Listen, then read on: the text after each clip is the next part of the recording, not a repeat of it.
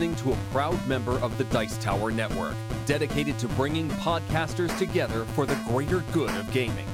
It's sort of like Voltron, but with better lip syncing. Find out more at Dicetowernetwork.com.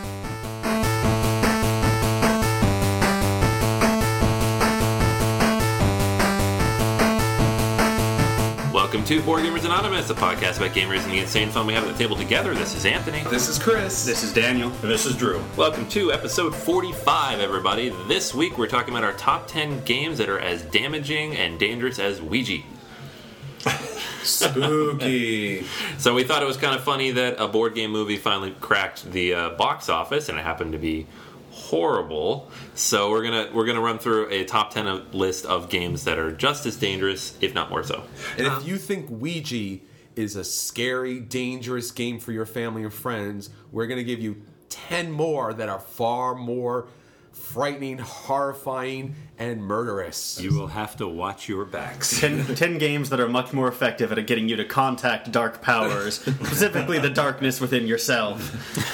And this is not a Halloween episode, so. Be warned. All right, but before we get to that, we're going to dive right in, and Drew's got some interesting stories for us. Yeah, some more sh- to shout from the tabletop. Some uh, good news, interesting news. It seems like board games are being taken really seriously from people I wouldn't have expected. There's this uh, magazine periodical called Foreign Policy. Political wonks know it. It's very serious. It's uh, grave about dealing with world issues. They just recently, uh, early in October, had an article about, well, it's entitled Yahtzee Meets the Hot Zone. And it's all about pandemic in the age of Ebola. I mean, we've known this game for years, and now people are discovering wait, this predicted the out- Ebola outbreak. Uh, it didn't, obviously, but it. We talked about this last week when we were talking about pandemic contagion, that uh, it definitely triggers thoughts of what's been going on in the real world. And so this, this article in Foreign Policy is very extensive. Um, the article even is subtitled The Nightmarish Ebola Board Game That's Starting to Look All Too Real. Um, I don't know how anybody could take it that seriously. Uh, another way they described it is Monopoly meets the Andromeda strain. Wow. So, obviously, the CDC, uh, WHO, they're not using this game to train for this, but um, I think it's something that uh, Z-Man can capitalize on if they wanted to. like, hey, everyone's talking about Ebola by pandemic. Yeah, I mean that's the thing too. Is when I first heard about pandemic, I didn't know. I just knew it was a game about diseases destroying the world. I didn't realize you were trying to stop them. So people might see that and be like, "Well, that's insensitive." But the game itself is about how to work together to stop a disease. Yeah. It's a good thing. It's about what public health officials do every single day, right? Yeah. They had a great summary of the game, and it, that was one of the, the obvious points that they brought out that it's a cooperative. It seemed like they finally discovered cooperative games, these political wonks. They didn't know they existed. Well, cooperative anything in politics, right? Yeah. so that was encouraging to them that, yeah, the world needs to come together and cooperate. It's something that uh, the United States is not really doing with the Ebola outbreak. It's like they want to build a wall between the U.S. and Africa and keep them out. Yet, as pandemic shows, we got to get everyone together to solve these things.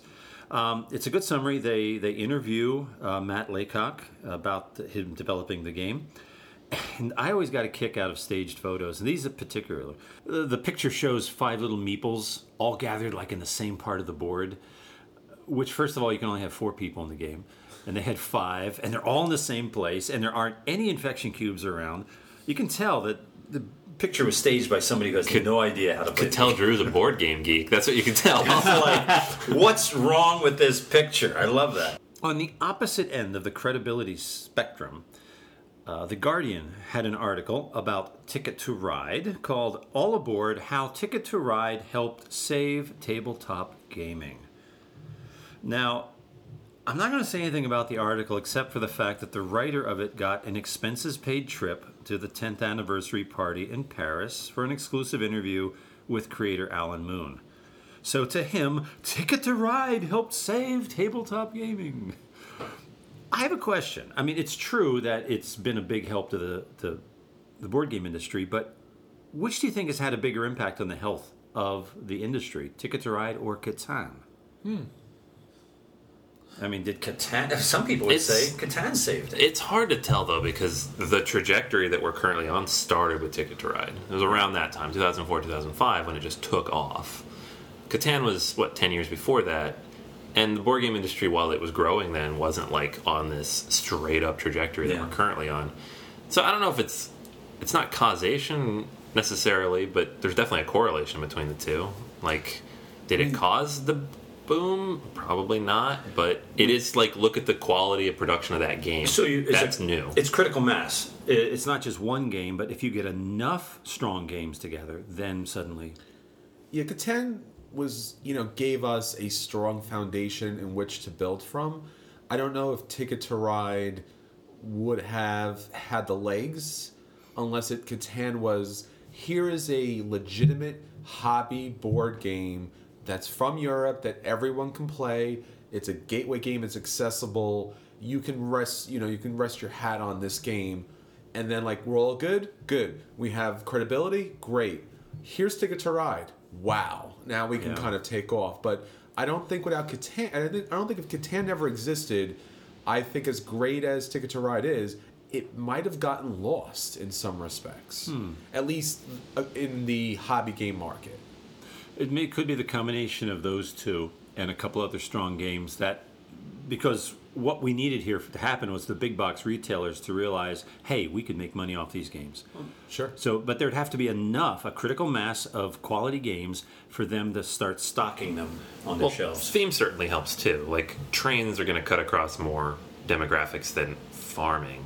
Um, like the Settlers of Catan theme, and this is true of any Euro really, is that some people are just going to look at that and be like, no, doesn't matter how fun it is or how interesting the game is or how great the mechanics are. They're just going to look at sheep and ore and wheat fields and be like, no, I'm not playing that. But here's something Catan has that, that Ticket to Ride doesn't, and that's uh, ability to reskin.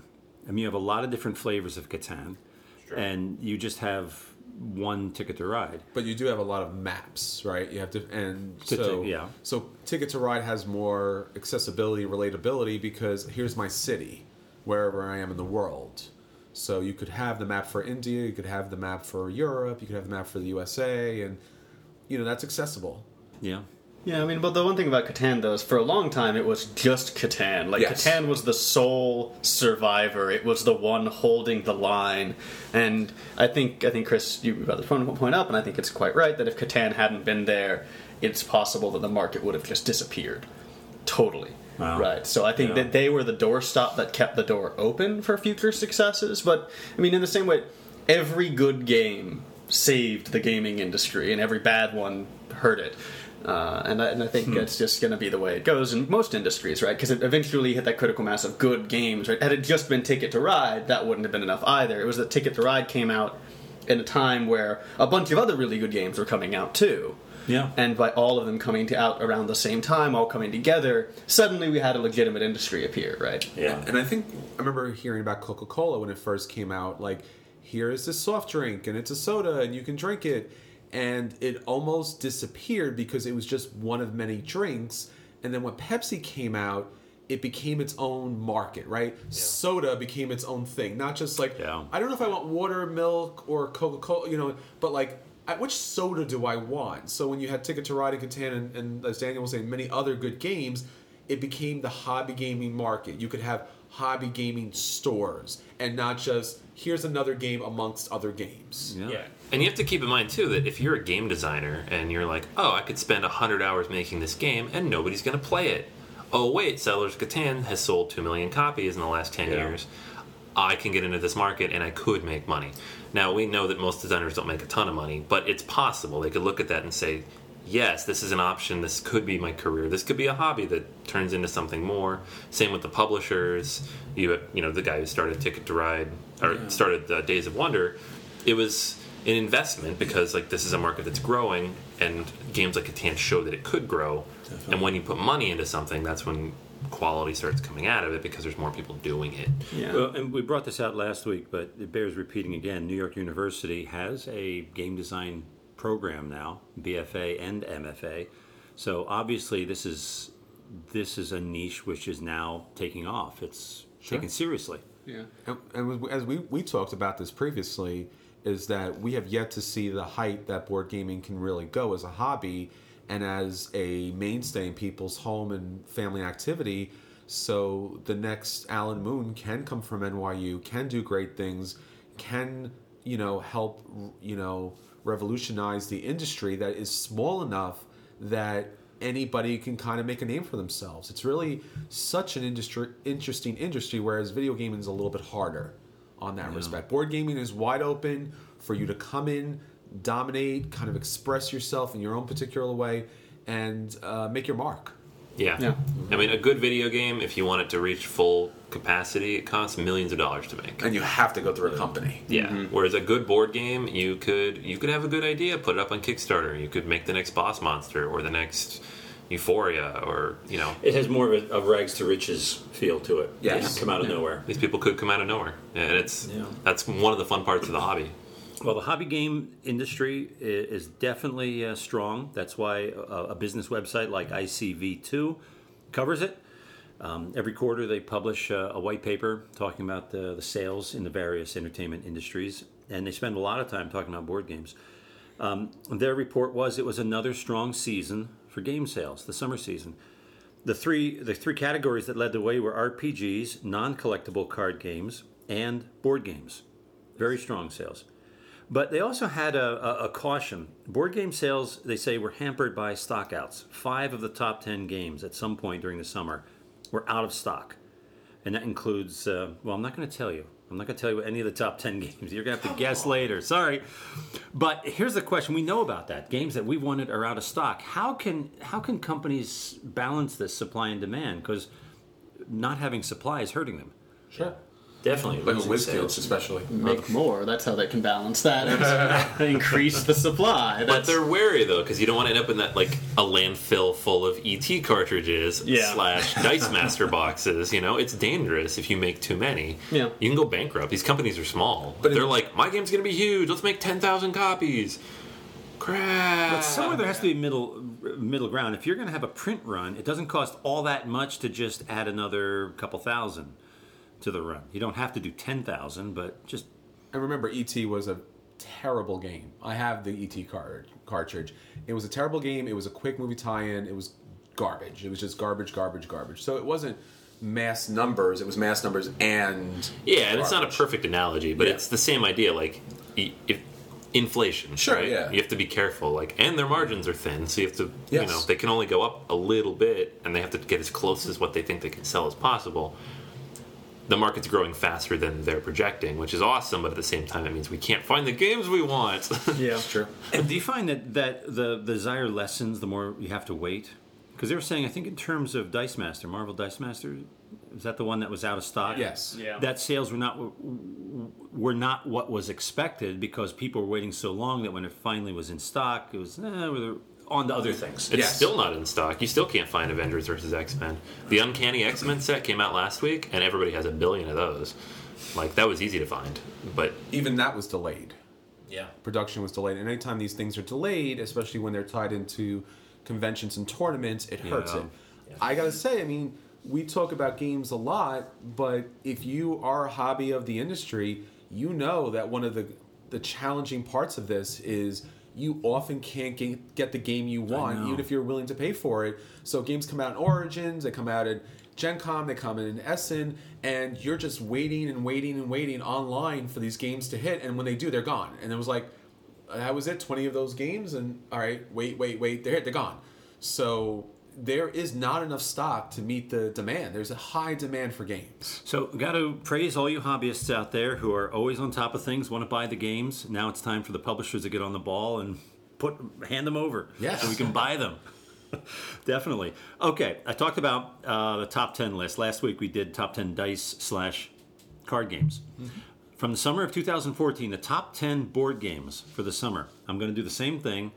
A uh, list of one to ten, top ten answers on the board, just like Family Feud.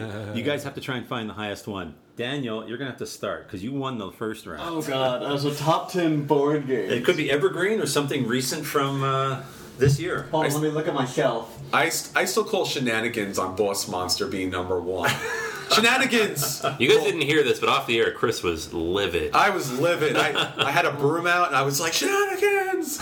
I love Boss Monster. I love Brotherwise Games. I'm, I backed the Kickstarter, but shenanigans. So Board games. You won't have a card problem. You won't have a problem. There are so many. you were, you were overthinking this, my friend. Well, I also read part of his list when he wasn't looking. Ah! so, so I'm, no, so I'm not letting myself call any of the ones that were on the list, which are all the ones I would have guessed. So now I'm having to figure out one that I do, wouldn't have guessed. There are a lot of evergreens, and there are a couple from the past year. Three, at ah. least three, I think, from the past Well, year. we'll, we'll guess more. Let's go with. Well, speaking of which, I know what Daniel wants to go with, which is uh, Betrayal on the House on the Hill. That is constantly out of print, and we were just we were talking to uh, some of the local friendly game stores that, uh, as you just mentioned, Drew, these games they're in very short print runs. and yet, for for the summer, it was number five on the top ten list. I'm gonna do Power Grid. Power Grid and Anthony. Uh, Pick two because Caverna. He says Caverna. Oh, you want to? You're gonna give everyone two. two? Yeah. All right, Pandemic. Pandemic and Caverna. I mean, do I go the, do I go with the easy ones? I'm telling Uh, you. the easy ones. It's got to be Settlers of Catan and Ticket to Ride.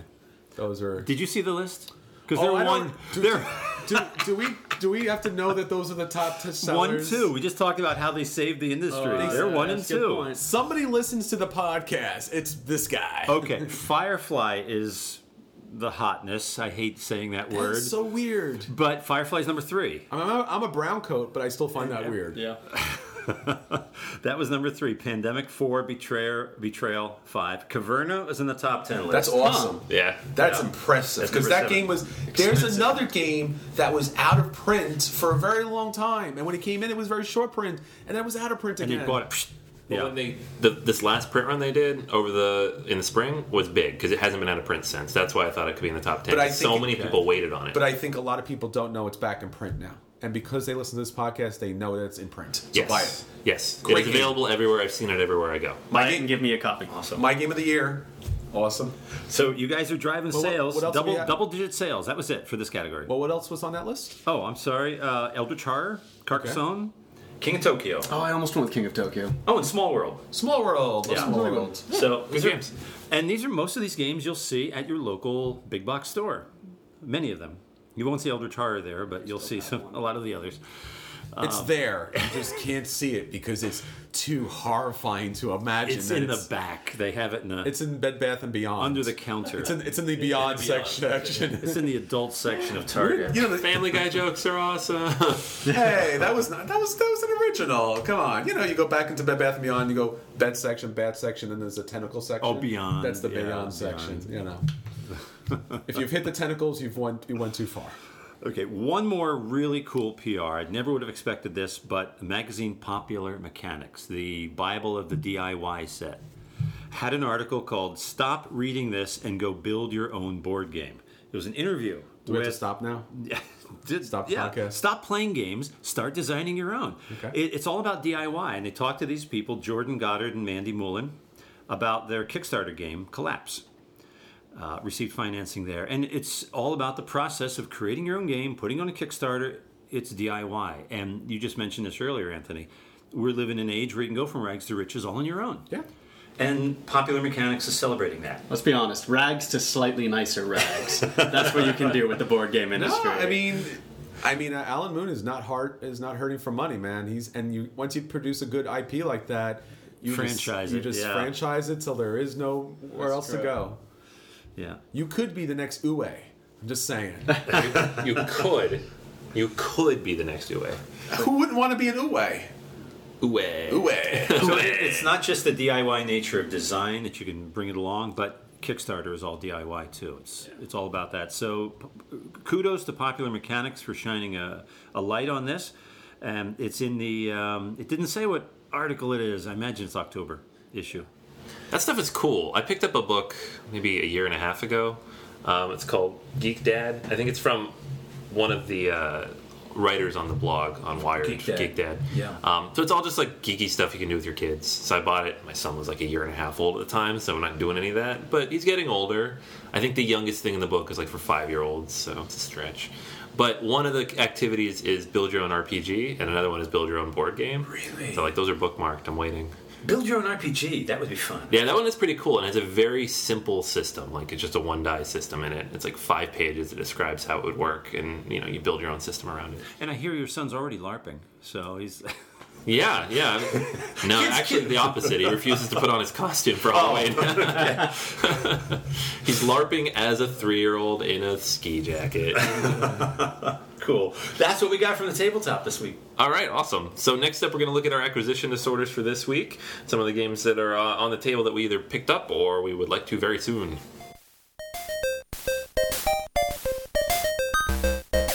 Acquisition Disorder Corner. All right, so acquisition disorders for this week. Daniel, I know you finally picked up something that's been on your list for a few months, years. Yeah. Uh, so I finally caved and picked up Mage Wars. It's not been a hard game to find. It's but it's one of those games that I always look at with a little bit of apprehension because I know what will happen to my free time if I purchase it, right? Is I will cease to exist beyond this game because it's such a deep uh, it's such a deep game with so much variability and so much customi- uh, customization and so many possibilities that it's the exact right kind of game to just totally hook me. But I finally gave in. I finally bought it. So from this day forward, they the other guys don't know this yet, but this podcast is just going to be about Mage Wars. That's all, that's all going to happen. We tried that once, didn't work. uh, did you get it open yet? Did you learn the rules? uh, I've gotten it open. Yes. Have I learned the rules? Nowhere near it. Cool. But we'll work on it. when you do, let me know. We'll play. Yeah, we can we can fumble through it. Yeah, I learned the rules like a year and a half ago. I don't remember them at all, but Yeah. we could try. I feel like the rule it's one of those things where the it looks more com- complicated than it is because there's so many tokens and stuff, but all of those tokens mean that it's less stuff for you to keep track of. Yeah, everything you need to know is on what you're playing. Exactly. So it's just a matter of knowing what all those things are. So you just have to play it like ten times. Yeah, I think I'm going to start off as playing with the default decks and then figure things out and then Yeah. start tinkering. It's got a cool tutorial thing too, where you just play half the map. It takes like Okay. an hour instead of two, so Yeah. you can learn quicker. All right. It's not fun, but you learn faster. all right, awesome. Yeah, I'll play that with you. I don't know about the rest of this crew, but we've had our issues with the Mage Wars addiction in the past. Eh, yeah, I know. Two-hour, two-player games are tough. Yeah. That's a tough sell, man. and then a whole league, didn't they? Wasn't there a whole big? Yeah, Yeah. that was like one of the bigger competitive leagues I've ever seen in gaming, it's Yeah. like that. locally, anyways. You know, games like that and games like Warhammer, right? They're all complex. They all take a lot of time, but they are all very, very fun when you get into them. Yeah, that's the thing. Like if you hit that threshold where you can compete, Yeah. it's a lot of fun. Yeah. Just it's painful getting to that point. Oh, oh for the you days. take Of, some licks. yeah. Oh, for the days of four-person, five-person battles in Warhammer Oh 40k. god! Was- Ten hours later, Yeah, I had had, like four, uh, an hour and a half there one time. I made it through two turns before I had to leave, which really infuriated one of the other players because I teleported my entire army next to their primary, like their massive artillery unit that they spent all their points on, then trashed it. And then I had to leave, so my units just teleported off the board. So like. I just went there, destroyed any hope they had of winning, and then left. and just- what are you doing? The Necrons arrived for a full 30 seconds just to screw you over and then left. So you personally. It probably felt personal. Yeah, probably did. Be good for our list later. Yeah, there we go.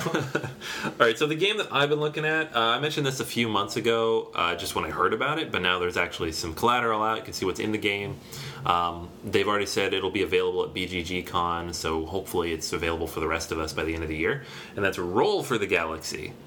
So when I heard about it at the original time, it was this is a dice game, kind of like Race for the Galaxy, which in my head could mean anything, right? Who knows what that even means? Um, but now there's a lot more information available. That's 111 custom dice that come in the in the game. yeah, yeah. I know, right? Uh, and 78 game tiles. So it's a combination of tiles and dice.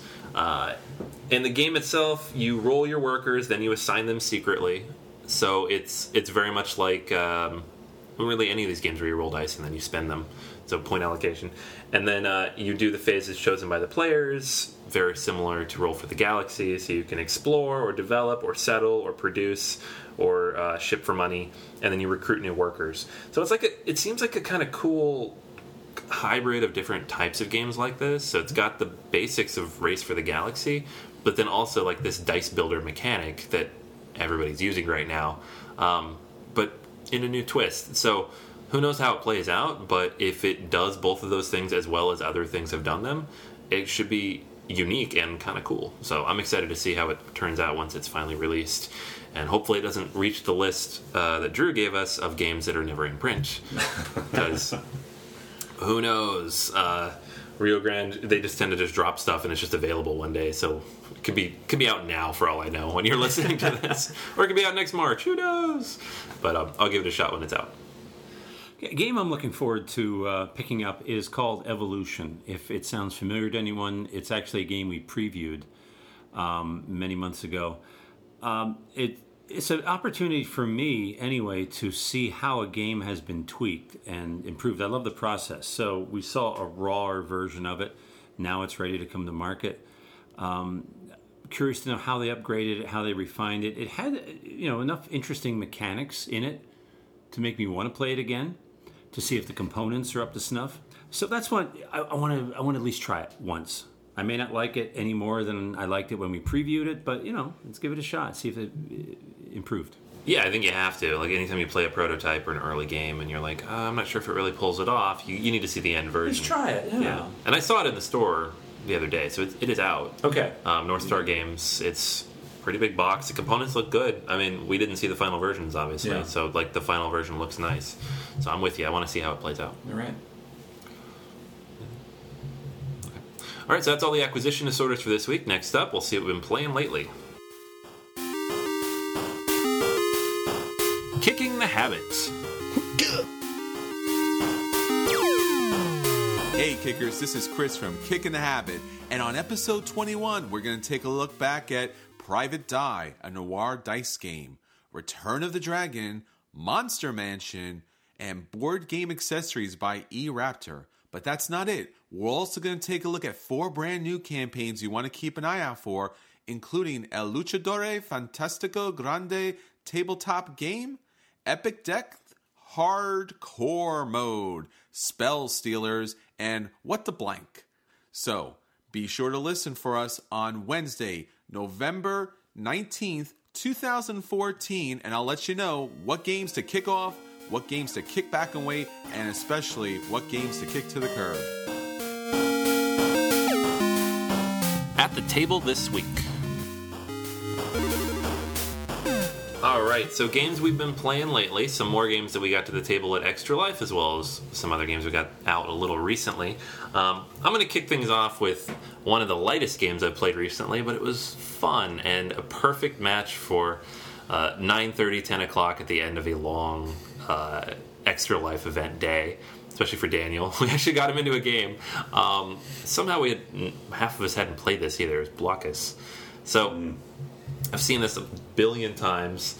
It's basically it looks like Tetris. It's not Tetris, but it's basically this big gray board, and you have to lay down your little pieces. You have a set number of pieces. You lay them down in turn order.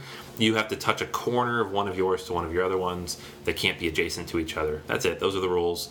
Um, once there's no legal moves left for anybody, you count up how many uh, squares you have left, and the person with the least wins the end. It was so easy. Minimal AP. Took like 20, 30 minutes. Um, honestly, I'm surprised I hadn't played this before because it's so straightforward. You'd think it would come out more often in the game store. Um, and it's probably one I'll pick up because it's something I could just teach to anybody. Honestly, it's a, it's a good one to own if you have kids and or uh, casual family members. It's got one of those. Uh, it's got that factor where if you get the right piece and you find the right space for it, it's like, wow, I fit that in there. I, I extended my my line. Yeah, there's a couple cool things where like you're completely blocked off, and then somebody drops something. You're like, oh snap! And then you can like jump Yeah. because you only have to touch corners. Well, you can right drop through, something, exactly. yeah, and you suddenly you're open up this whole new area. Yeah. Um, it's it's like spreading. I don't know. It just reminded me of like almost like a disease or something, and just spreading across the board while we're in this disease mentality. Yeah, no, it was a great game to play. I was totally exhausted at that point in time, and I was able to keep up with zero as a take. I mean, it's incredibly simple, right? This would be a great game for kids, a great game for the exhausted amongst you. Yeah, Et yeah. it was fun. There's one rule. There's one rule. That's it, and it's, it's all anybody needs to know. Everything else is like however complicated you want to make it in your own head. So Yep. it has all the, the pieces already are done. So all those kind of famous Tetris pieces are kind of in this in this set amongst a number of the dif- different shapes. So it's like here's what you got to do. You can just do it, and it's simple, easy, and it, it was able to, for, to squeeze in one more game at the end of the night that didn't break anybody, and it's colorful. And there's a regular tabletop version, and then there's a bigger version, which is just like massively big for a very large table, but fun either way to play. It's something to uh, pick up, and you can definitely play uh, uh, Tetris music at the same time to kind of get into the feel of it. which we did. Yeah, Chris Chris hooked us up. He found the game that he knew that we could actually play in our borderline inebriated states, and then he gave us a nice soundtrack. It was fun. Drunk on board games. Yeah. Well, I got to play Hansa Teutonica for the first time, and you can tell by uh, the name alone uh, that this game was designed and developed and all about Japan. Um, and no one, no one caught that. Nobody listens to anything I say. You're just sitting there, like, Um, um, um, did, did you say something, Drew? He said that it was exactly, developed in Japan. Oh, okay. Like, doesn't fit the name. No. No, it's about Germany. It's it's a I wanted to say cute because it has I like the artwork. It has a uh, Thurn and Taxis feel to it, Renaissance old days. Basically, you're you're trying to complete routes across the board, and when you complete a certain route, then you can either um, stake a claim in the city on one end of the route, or you can take a special power. So either claim a city, take a power. A lot of choices, a lot of way to victory, because there are routes all over the board to to different cities, different locations that give you different powers. Um, and it has a higher degree of interaction than you would expect from a, a Euro game. Because you can claim a route that somebody else has been wanting. You can stake a claim in a city so that anytime somebody completes a route that leads to that city, you get a bonus. So it's that combination of Euro classic feel with the interaction that makes this fun. the game I was able to get to the table with family was Roll for It. Now, this is the new reskin version that comes with a little kind of brass, almost like a steampunk Victorian type of metal tin and artwork that takes the traditional dice cards that you will be rolling for and adds a Pegasus, adds a dragon, adds beautiful artwork to it. But otherwise, it's the exact same game as Roll for It. Um, you're going to start off with three or four cards laid out. You're going to roll dice to match the patterns on the cards. You can lock dice in for those cards. And then, if whoever is able to roll the dice that are required for the card will score the points. So, the more complicated and um, number of die that will be needed for that to complete that card will score more points. So, if you need six dice, you- it'll score 15 points. If it's two dice, it's only two points it's fast, it's simple, it's incredibly quick. Um, since it's a dice game and you're trying to roll patterns, it's completely random. But the family really loved it, and it was interesting, and it was something that you can play without even explaining the rules. Like roll your dice. Okay, you can go here and here, here. See how that works? Oh, okay. So for a uberly quick, simple game that can play up to eight people, um, roll for it is a great option and can fit in your pocket.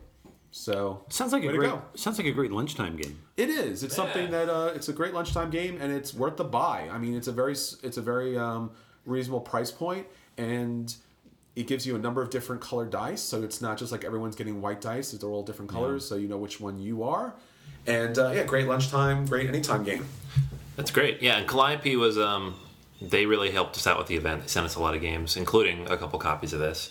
Um, and they have the Roll for It Micro Edition as well, which is like two cards and six little bitty dice. Oh, even smaller than what you had. Yeah, So that's definitely a lunchtime. like it'll fit in your wallet, not just in your pocket.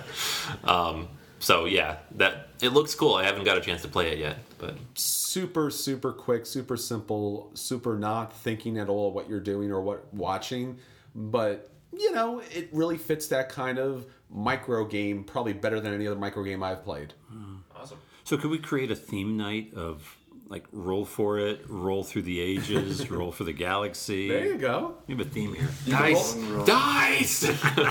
You can roll your dice and then decide in which game you're going to use those dice for in those different games. All right. We can do a section of D and D where everyone uses empowered. Everyone's wizard, high level wizards using empowered fireballs. Just dice. We got a theme. We got to try it. All right. Let's do it. All right, so that's all the stuff we got to the table this week. Next up, we're going to look at our top 10 games that are more dangerous than Ouija. Dun, dun. But you Again, bashing the movie. And now for the feature review. So for our top 10 this week, we took into consideration Ouija the board game, the number one movie in America, depressingly enough. But even though Ouija could possibly call up the spirits and devils of doom to affect and contaminate and destroy your family and friends, it turns out there are games that are even worse than that. So today we're going to talk about the top 10 games that, while do not summon the demons of the underworld, will create as, as just as much hatred, resentment, and I'm going to get you later after this game is over type of mentality. So let's get started with our number 10. All right, so again, these games are not necessarily dark, demonic, Halloweeny. These are games that are going to make people mad. Yeah, they're still great games. It's nothing bad about the game, nothing scary or satanic. It's just that people will get annoyed really easily. Well, that's what they say. Psychologists say about Ouija. It's not you- you're not getting in touch with spirits, but it's like subconscious. You're getting in touch with what's deep, dark down inside of you. And then you mess with other people. That's what these games do. Or the other person's just moving the damn thing. Someone's always moving the Yeah. I'm not moving. What are you talking about? I don't know, just they keep saying I'm awesome. I mean, I guess every ghost thinks I'm awesome. Because if, if, if movie uh, publishers knew about these games, these these games would be the horror games. They, they, they summon the demons within yourself. That's right. That's it. That's it. All right, so in no particular order from our top 10 list here, we have first up Revolution. It has a unique uh, mechanic of everybody bidding on these different agents, and then you reveal the, the blind bid, and whoever bids the highest gets to use the agent.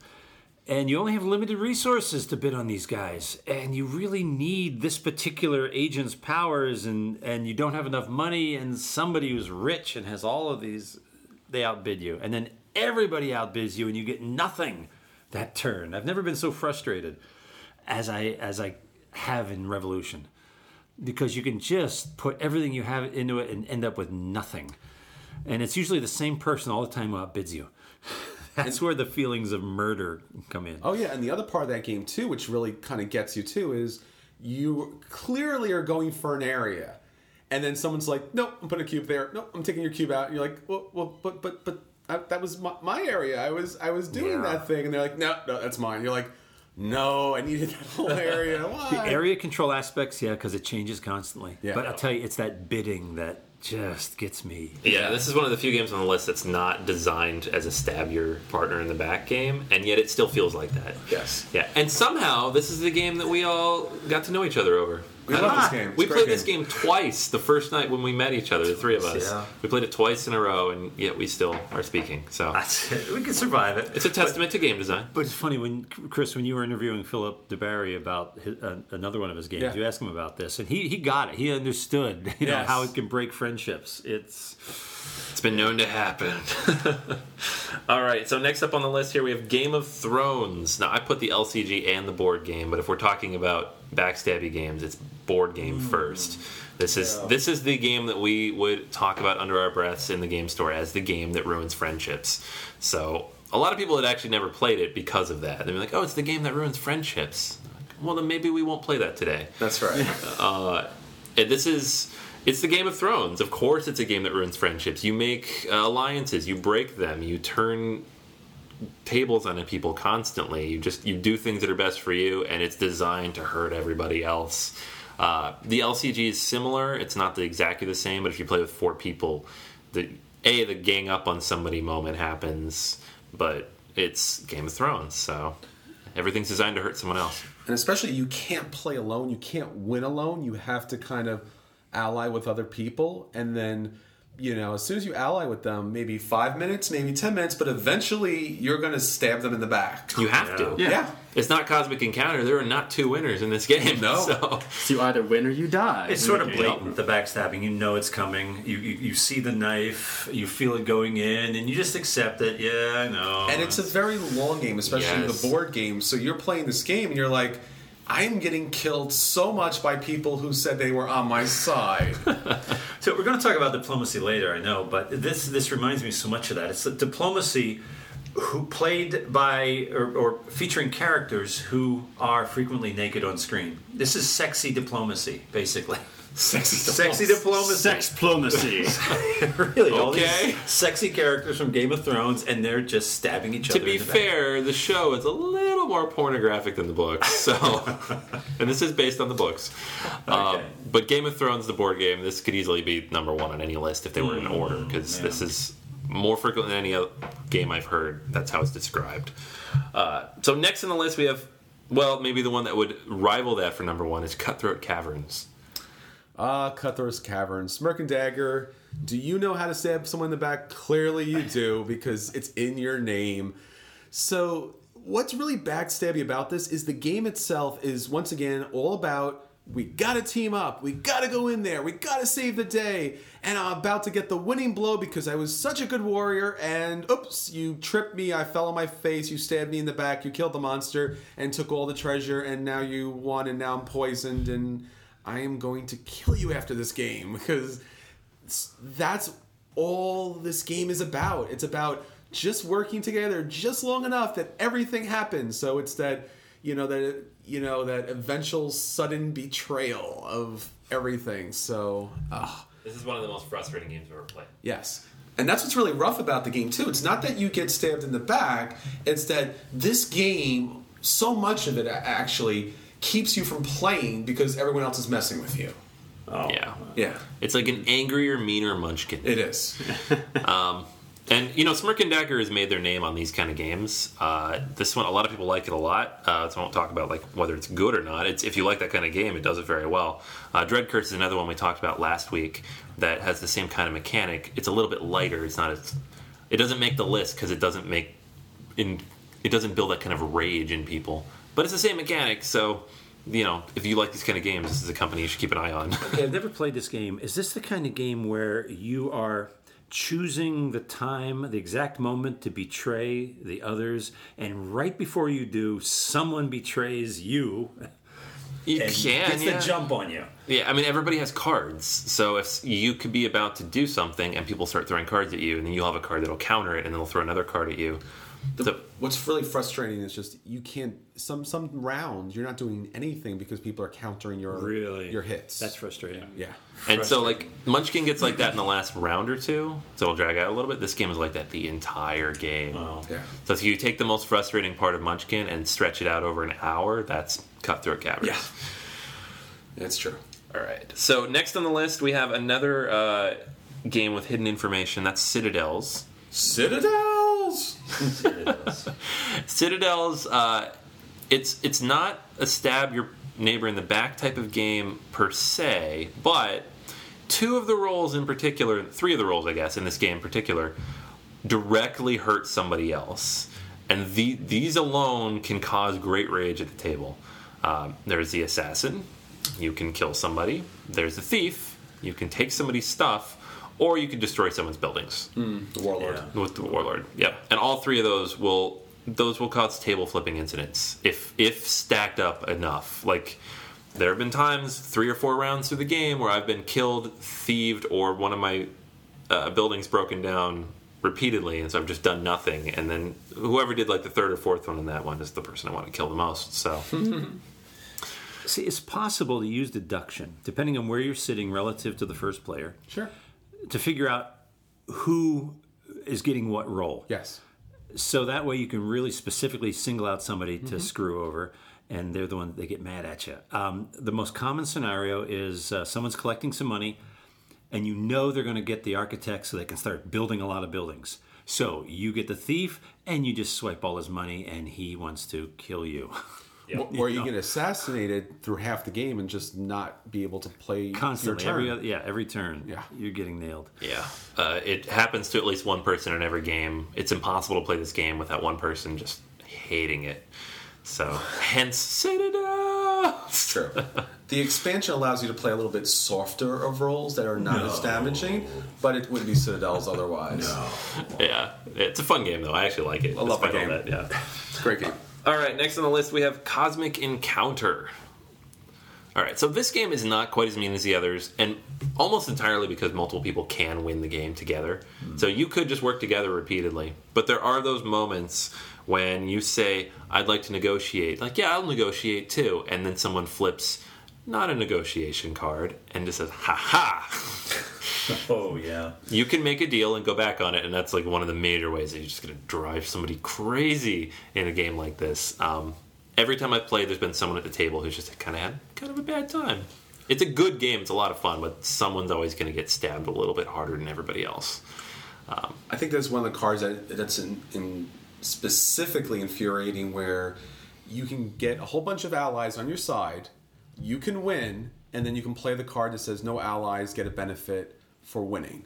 And you're like, hey, thanks guys, I, I get all the benefits and all the planets, all the stuff, and you get nothing because I played that card. And everyone's like, oh no. I'm gonna, for you. I'm gonna kill you. yeah, and then there are certain um, races that have certain abilities, like the symbiote can just go do what he wants. Other people can force people to join them. Like, no, you have to help me. Um, there's so many race powers that break so many different things in the game that some of them are going to infuriate people. Uh, there was one I had once that made if you defeated somebody, their ships didn't go to the void; they were just out of the game. So that was really mean. like you basically you could almost eliminate them. And then there's always the op- situation where one person, like four people win and one person doesn't. Yeah. Oh, what's that? That'll make them really mad if you're the one guy who doesn't win the game.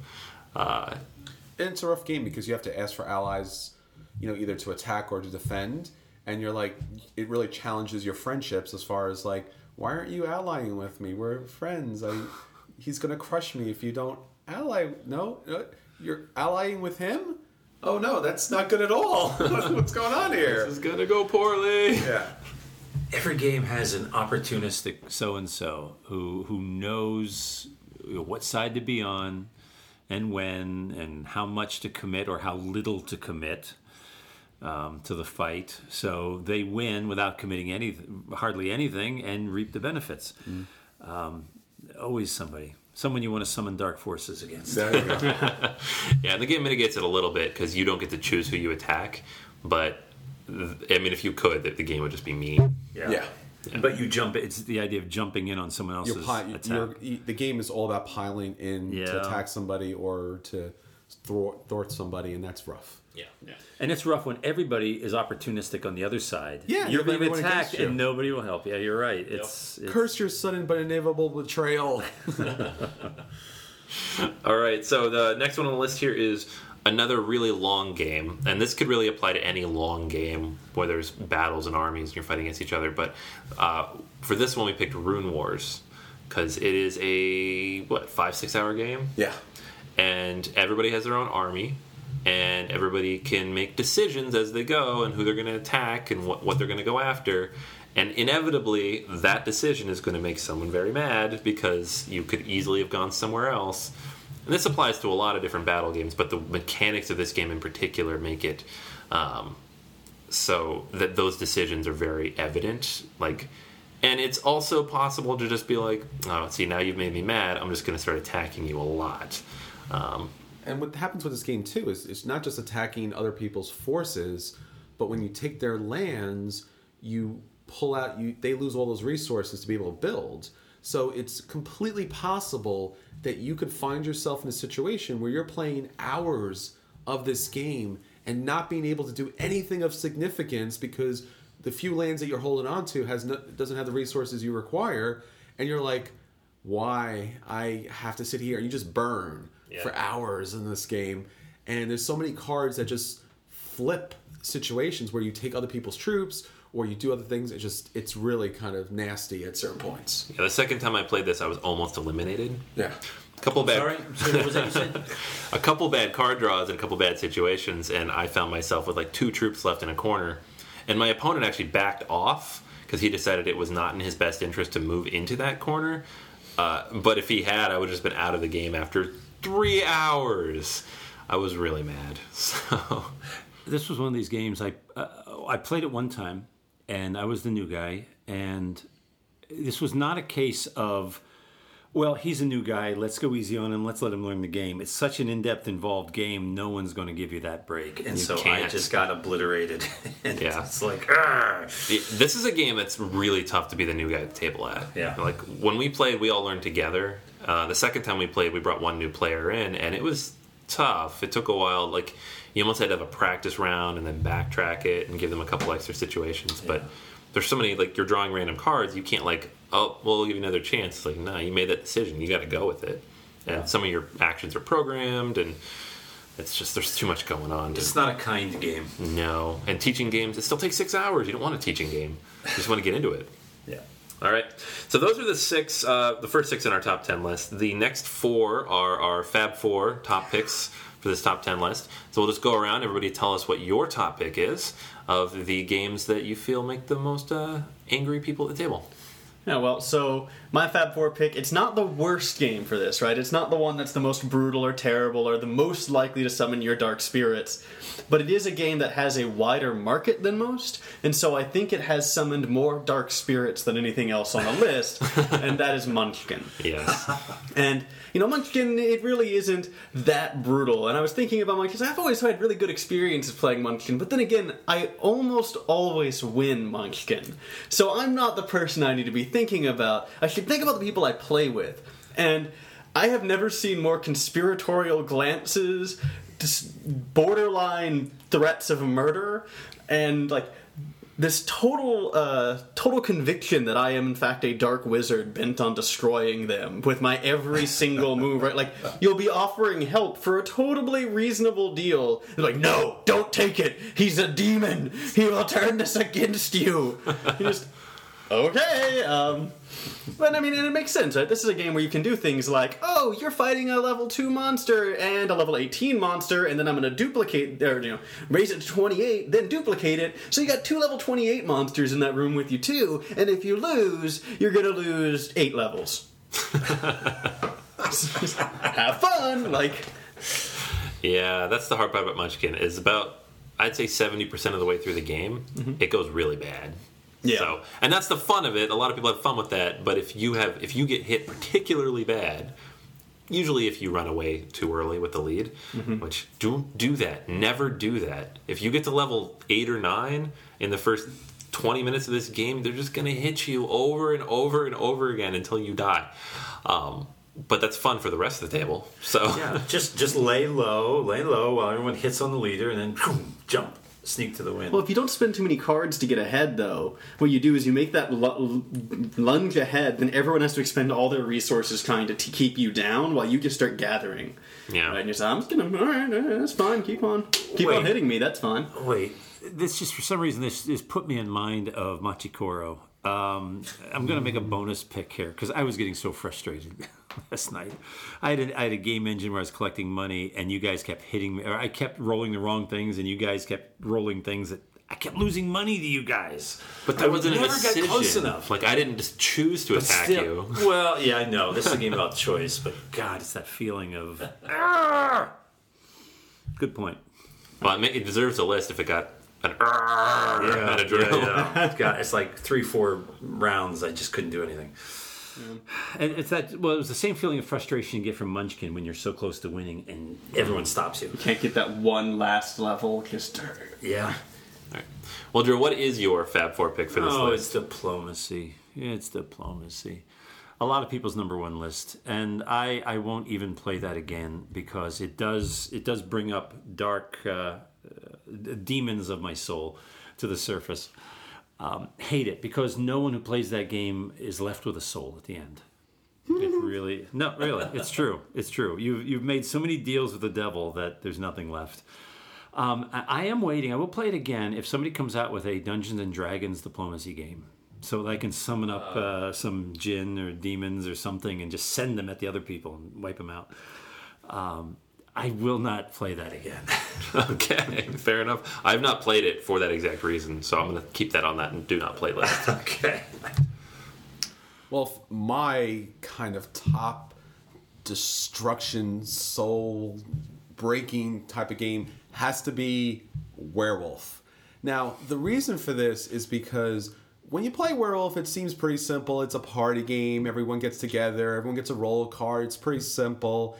You know, there's not really much to it. You're going to pick somebody out to be killed, and you're like, "Ah, all right, I can do this. And then once you get to the day phase where you have to pick somebody out, then the horror begins because all you really can do is randomly be pointing at people and go, "We should kill Drew." And Drew's like, "Why would you do that?" And you're like, Because he has a beard! He has a beard. This is, which is what I often do to Anthony in a game. I'm like, uh, that's as, as good of a rationale as any. And then you spend about five, ten minutes pointing at people to kill, which in any other context would be illegal, if not horrifying. In this one, it's still illegal and horrifying because your friends are like, I thought we were friends. Why are you picking me out to be killed? And now you- you're not only choosing to pick a person, but you're trying to convince other people to choose to pick that same person to kill him. And then they're telling you, other people, that you should be the person, and you're just spending the entire time pointing fingers at people, telling them that the other person should be killed. And th- the anger and frustration and and just like you know 15 20 minutes of boredom that comes with trying to avoid getting killed and having to pick someone else is just breaking in so many different ways It's a game that turns everyone into a schoolyard bully, right? yes Yeah.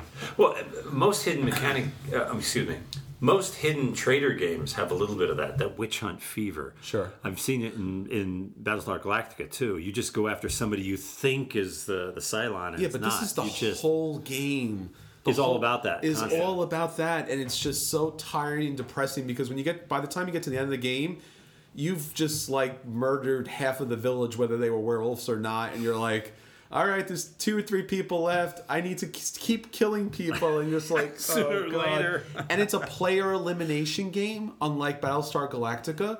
So when someone loses they now have to go away from the game and you continue to play. So it's like not only am i ruining i'm making you mad at me but you can't play anymore either. Wow. so i'm picking the person the friend which i'm saying to you i don't want you to play with me anymore. You need to leave so it's the ultimate like you said school bully kind of game God, I can see why that's in the Fab Four shortlist. Yeah.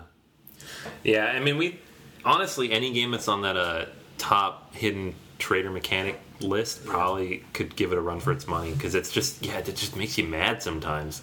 Resistance, Avalon.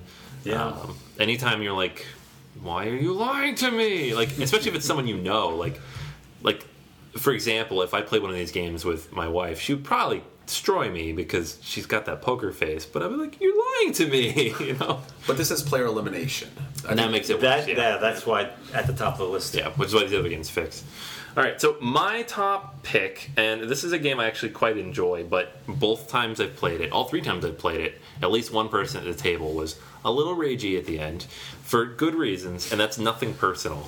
Um, to me, this is one of the best backstabbing games out there, but that means someone's going to be pretty mad. Uh, the goal of the game is to work your way up through the mafia to become the capo to get the most points to just to, to run away and basically manipulate and outthink the rest of the players. So you have to make a lot of deals, and you have to go back on a lot of deals, and you have to kind of move in on people's territory, and I you have to kind of kill people. It's it's gonna say it has to be a lot of bodies, isn't there? there are like four different ways to mess somebody up in this game, and you're going to use all of them happily, liberally, because the game requires it if you want to succeed. And the game is long; it's two to three hours, and it plays multiple people, and someone's always kind of at the bottom rung of that. If you're in the middle, you're giving as good as you receive, and it's fun. But if you're the guy who can get, you know, ganged up on, or if you miss a mechanic his first couple times playing, God, people have gotten mad playing this game. So is it player elimination or not? You stay in Uh, the game. No, there's no elimination, but if you fall far enough behind, it's hard to do much in the second half of the yeah. game.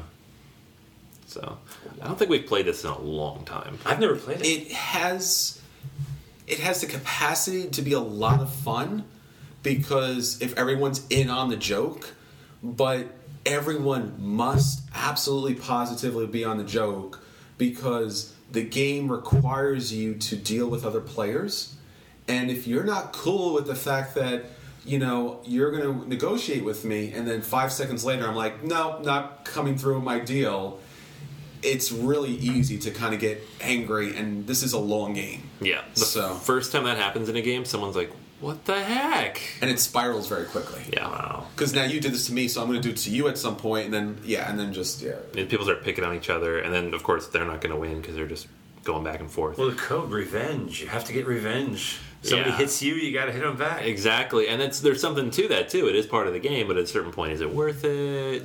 Uh, it's really tough, but this game is really good too. The components are extremely high quality. Everything's cardboard, um, like thick, heavy cardboard. There's a ring you pass around, whoever the capo is.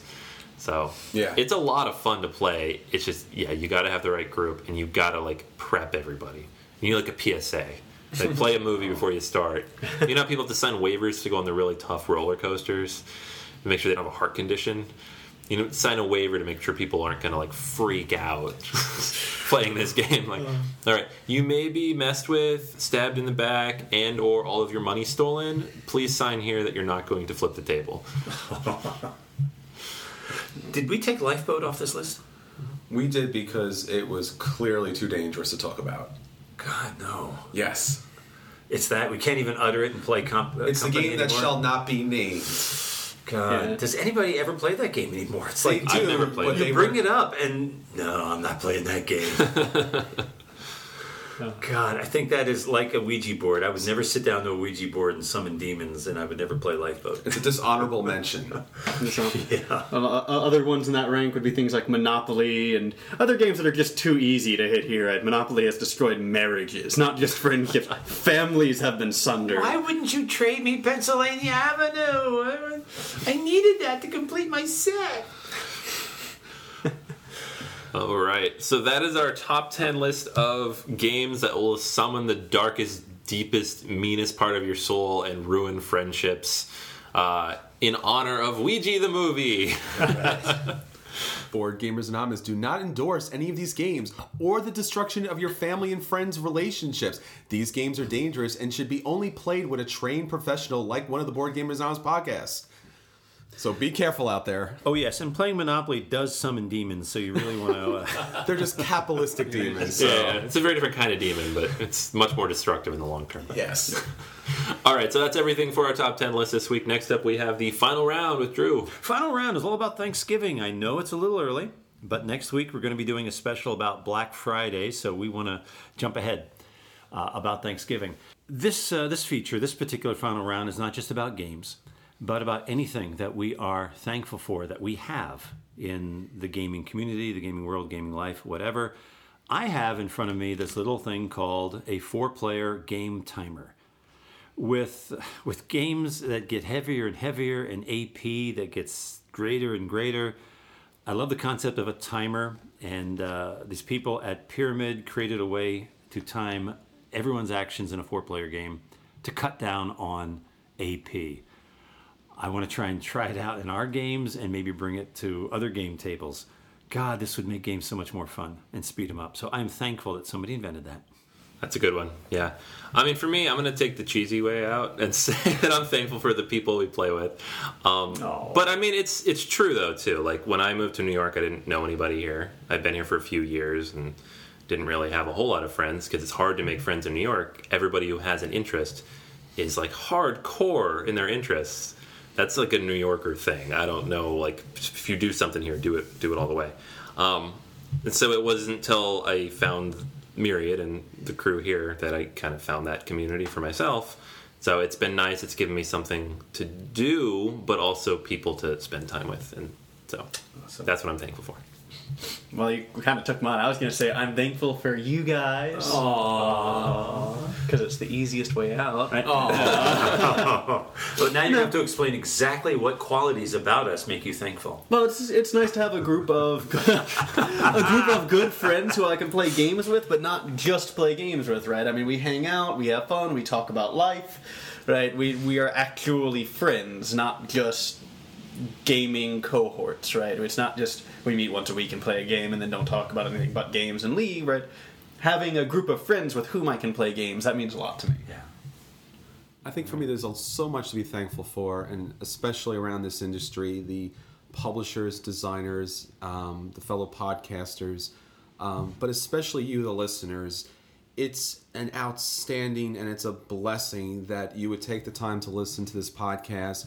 And I know, speaking for everyone here, each and every one of us do appreciate greatly the opportunity to spend this time with you on a hobby that we love so greatly and the opportunity to expand this hobby to such a large and variety of different people in a positive social function that uh, it brings people closer it kind of expands ideas and imaginations and it offers opportunities to have conversations about things that you never thought was possible. So, thank you for downloading, thank you for listening, thank you for promoting not just our podcast, but the industry to so many different people to bring such joy and family, not just to people you're related to, but everybody who sits down at the table with us. Definitely. And thank you guys for making me look like a fool for thanking a game timer. But I'm sticking by it. Um, We know how you really feel, Drew. that's what we're thankful for this Thanksgiving. Uh, that's our final round. All right, so that's everything for this week's episode. Once again, please make sure to connect with us on Facebook, follow us on Twitter at BGA Podcast, and hey, while you're online, why don't you hop over to iTunes and give us five stars? Be awesome, get us out there to more people, and just show us what you really feel, show what you're thankful for in the in the podcast. Um, and of course, BoardGamersAnonymous.com, Board Game Geek, you'll find us there, and check out Chris's podcast, Kicking the Habit, on Wednesday. And don't forget to try to summon us through your Ouija boards. Yeah, exactly. We're literally available everywhere. All right, guys, that's everything for this week. This is Anthony. this is Chris. This is Daniel. This is Drew. And until next time, we'll save you a seat at the table with the giant red target there because honestly, we're playing a game together. And I think you should be the one that's eliminated. What do you think, Anthony? He's, you know, that listener that's listening. Yeah, he's got to come. and he's like two levels ahead, two more cards that he could win. I think it's kind of taken down. a bit. I mean, they're always winning, and they're clearly winning in this game. I'm voting for them.